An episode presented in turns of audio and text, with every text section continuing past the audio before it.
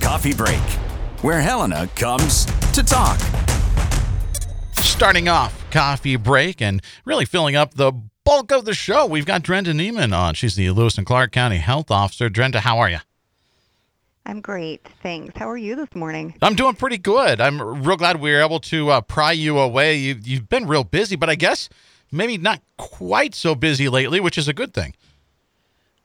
Yeah, it seems that our our time is being spent more on the vaccination distribution and administration rather than case investigation, which is an excellent sign we're moving in the right direction. Yeah, things here in Lewis and Clark County and really I mean across the state, everything's trending in the right way, isn't it? It is. The numbers, the case count is going down nicely. Um, we do want to warn the, the listeners that um, it wouldn't take much at all for those numbers to go back in the wrong direction if we're not careful. So continuing to do all the things we know work um, is going to be really important right now as we um, continue to vaccinate the public as quickly as we can. Right. Well, so this is something that we can expect will continue, assuming. I mean, obviously, you know that weird things happen and there, there there's bumps, but in general, it seems like this is something that is uh, it, it's maintaining the the downward trend is maintaining. Do we expect that to continue into the spring and the summer? Yeah, the we have a really nice downward trend right now here in Lewis and Clark County. We have reached about 15.8 um, daily new cases per 100,000 population. So that's an incidence um, number that we look at every week to see how we're doing. And that has come down really nicely from the beginning of December, which was our highest rate at 124 daily new cases per 100,000. So yes, we are in a very um, different place, a much better place today than we were back in the end of November, first part of December. So in terms, um, again, uh, go ahead, Drenda. I was just going to say again, the the trick is we have to maintain our actions. Mm-hmm. Um, our human behavior will absolutely impact those numbers if we're not careful. Yeah. So in terms of COVID in our community, what is it? I mean, like you said, there are potential variables there. Things can change, but if we follow the trend, what are we looking at in Helena in the next, you know, week, two weeks, next month? I mean, how how quickly is this going to sort of drop off? Well, right now our trend is starting to level off, and so I anticipate that we'll continue to see cases until we get to a point in our community where the majority of residents are fully vaccinated. And so um, we, I believe that even through summer and into early fall, we'll still see cases in our county. Okay. Um, I just, I really think that the case count will will continue to stay low and hopefully stable um, for our, you know, for our sake, especially in um, public health, as our staff are really stretched then with doing all of the work associated with case investigation as well as the vaccine work. So um, I do hope that those rates stay low, but um, it really does it really does matter what we choose to do every day. Yeah, Lewis and Clark County Health Officer Drenda Niemann with us on Coffee Break today, and the the county uses kind of a I guess it's a math equation to kind of figure out what restrictions, if any, are put into place. It sounds like we're on the edge of that changing again. Can you explain how that works and, and what we're looking at there? Yeah, we have a decision-making dashboard. It's public-facing on our website, and we look at a whole variety of criteria on a weekly basis. So everything from health department capacity uh, healthcare system capacity, testing, case investigation, uh, disease surveillance, and community compliance. And depending on how we're doing in each of those criteria, um, there is a score associated.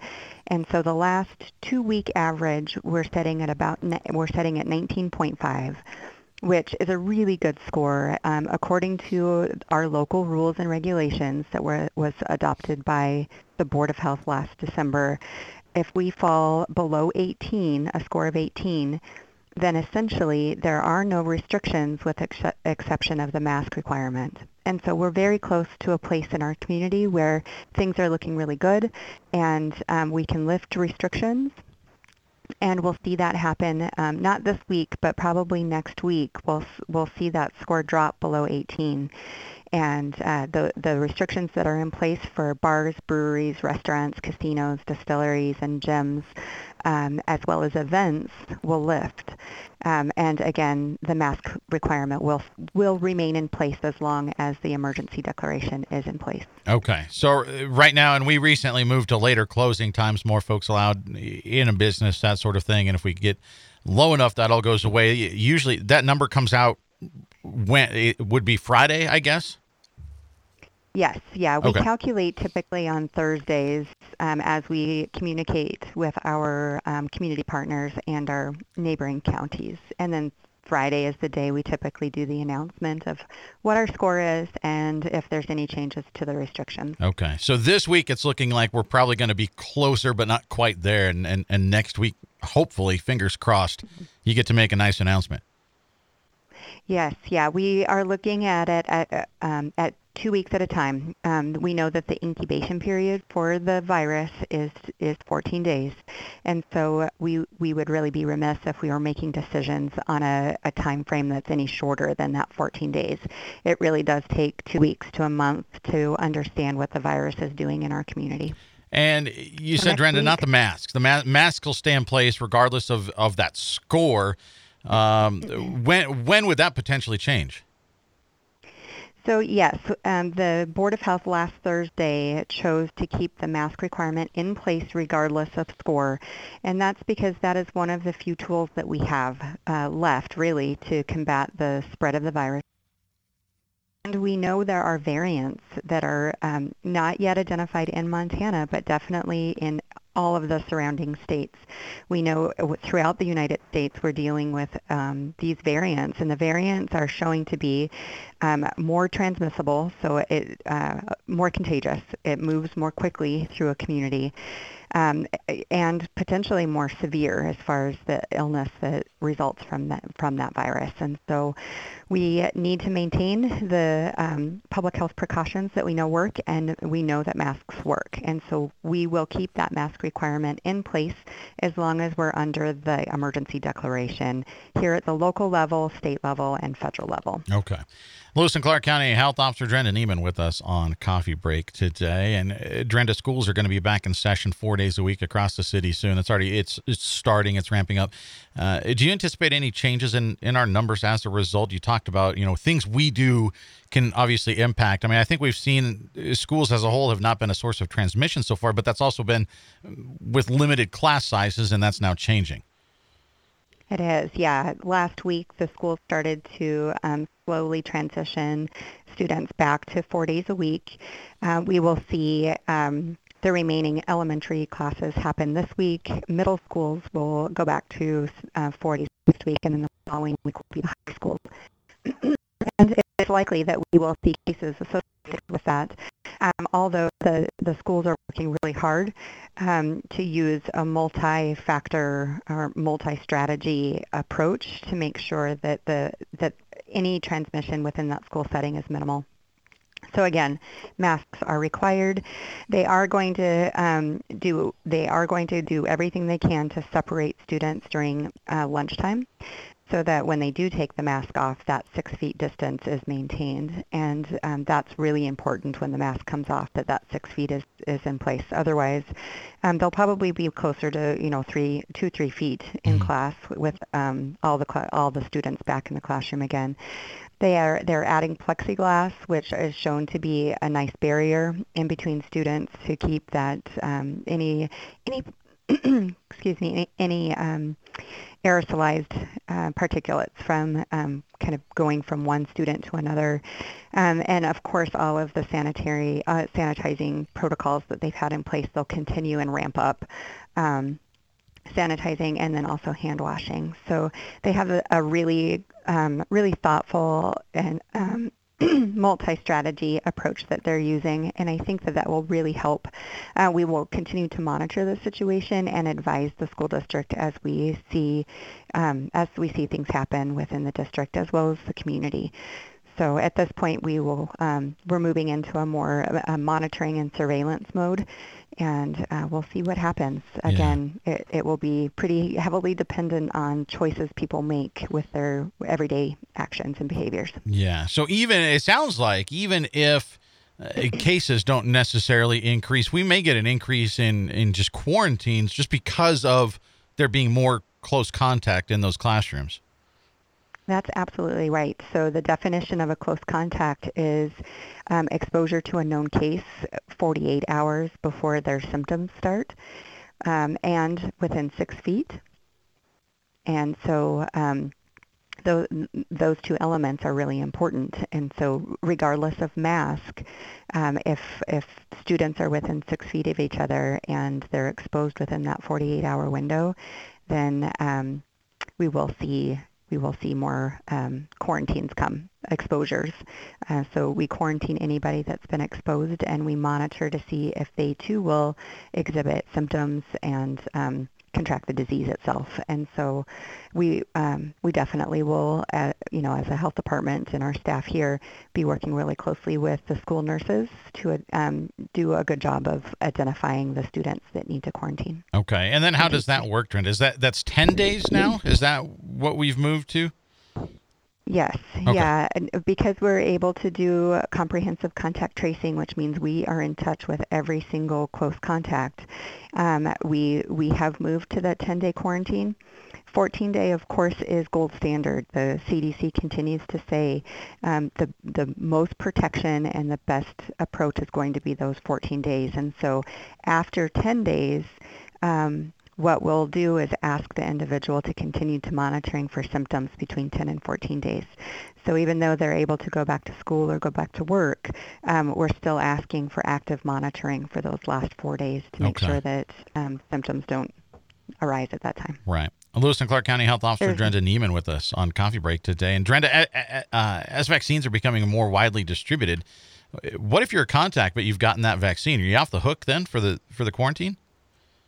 So fully vaccinated, yes. Okay. Um, and if you have had, if you've had the disease, you have natural antibodies, and um, what we're seeing is protection up to 90 days at this time.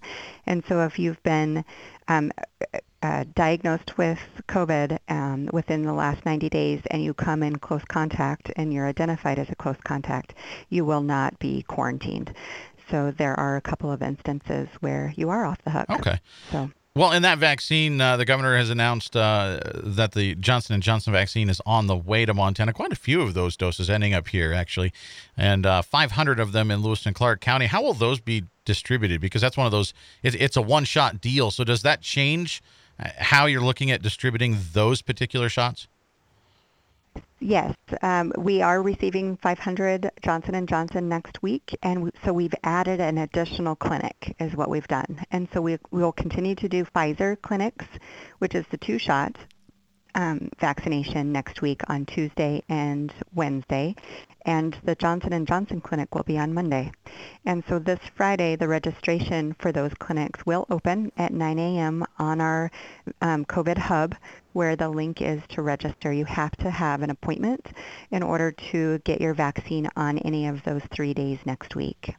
Okay, and so And then, people can pick whichever one they want. Then. They can, yeah, they Okay. can register for either the Monday Johnson and Johnson clinic or the Tuesday or Wednesday Pfizer clinic.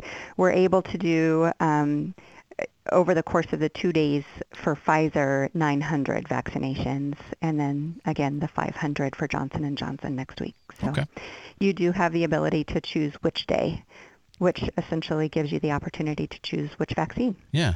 Lewis and Clark County Health Officer Drenda Niemann with us on Coffee Break. Uh, we're we're going to take about another five minutes of her morning from her today. And uh, the vaccine distribution disrupted a little bit because of weather. Is that, it sounds like that's all back on track now? It is. We um, definitely have received the, the vaccines, and we didn't have to postpone or cancel any of our clinics, thank goodness. So uh, we did not get disrupted too badly. I know that some other counties had to postpone and wait for their vaccine to show up. So um, I was really grateful that we didn't have, we weren't in that situation here in Lewis and Clark. We were able to to move forward. Um, we're we're getting close to, if not exceeded, 20,000 shots in Lewis and Clark County, and so um, we're just doing a really great job in um, getting those those administered, those shots administered as quickly as we get the vaccine in, into our community. Yeah. And people still need to go online in order to uh, set up an appointment for those vaccines. They do that at the county's, uh, at at the county health website now.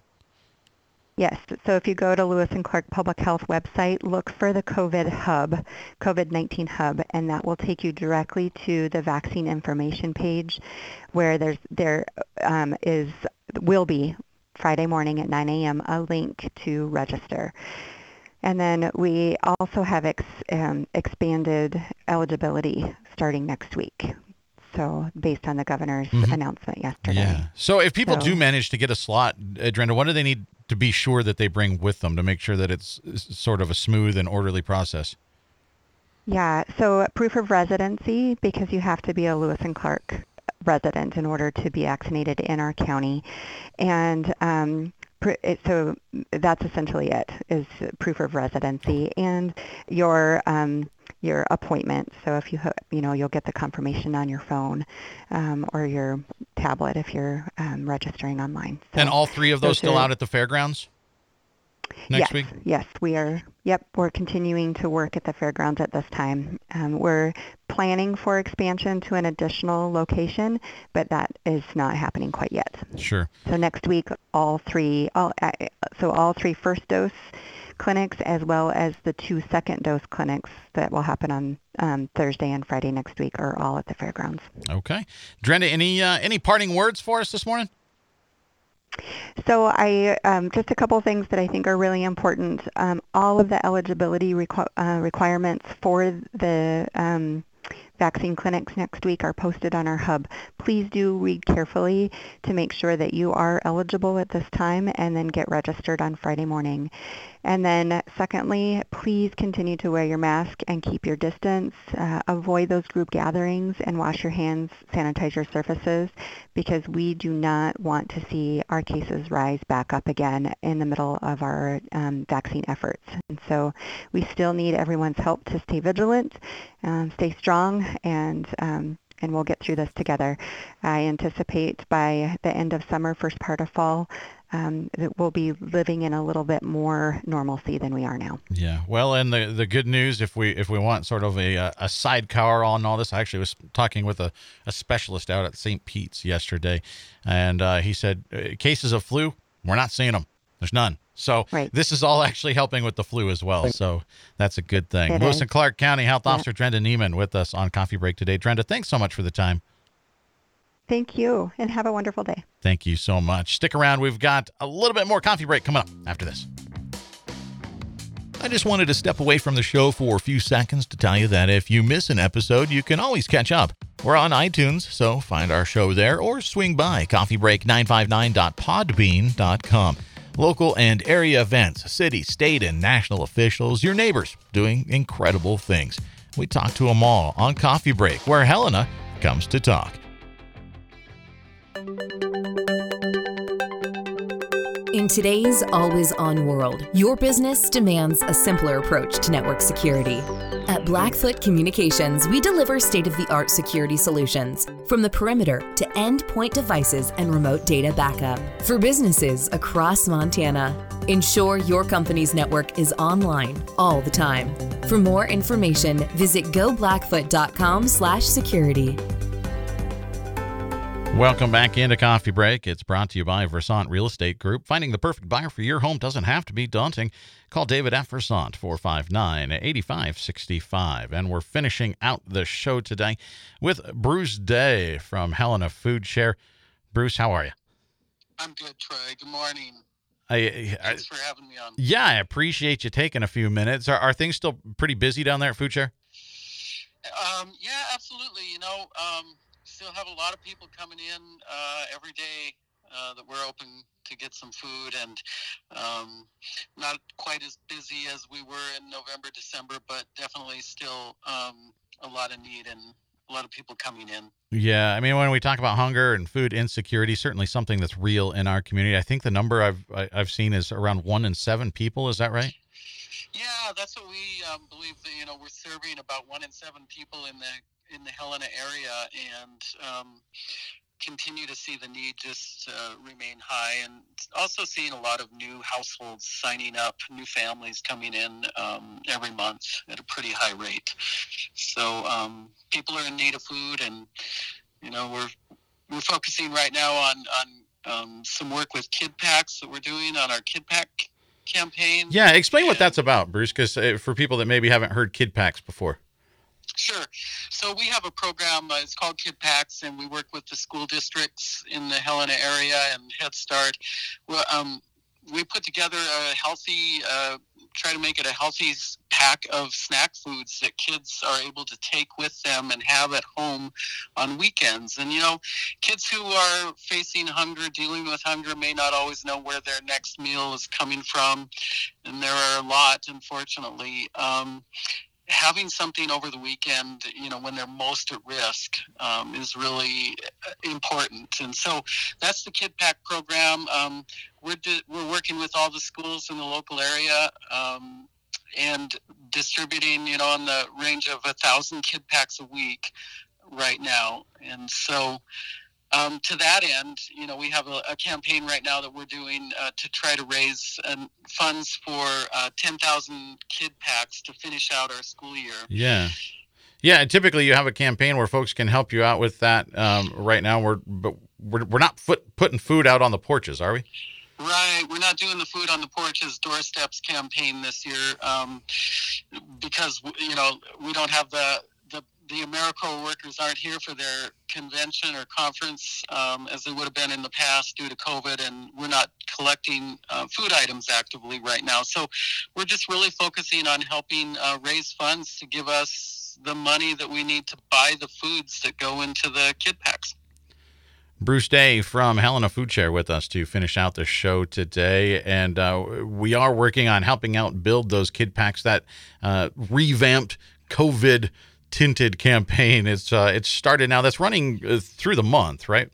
It's running through the month, whole month of March. Um, yeah, and you know, each kid pack uh, costs about four dollars and eighty-five cents. It's got a good supply of uh, you know a mix of good, healthy snacks and other snacks that uh, kids can rely on. And so, you know, at four dollars and eighty-five cents a kid pack, if you can donate forty-eight fifty, you know, you're gonna kid packs into the hands of 10 kids and, and so on.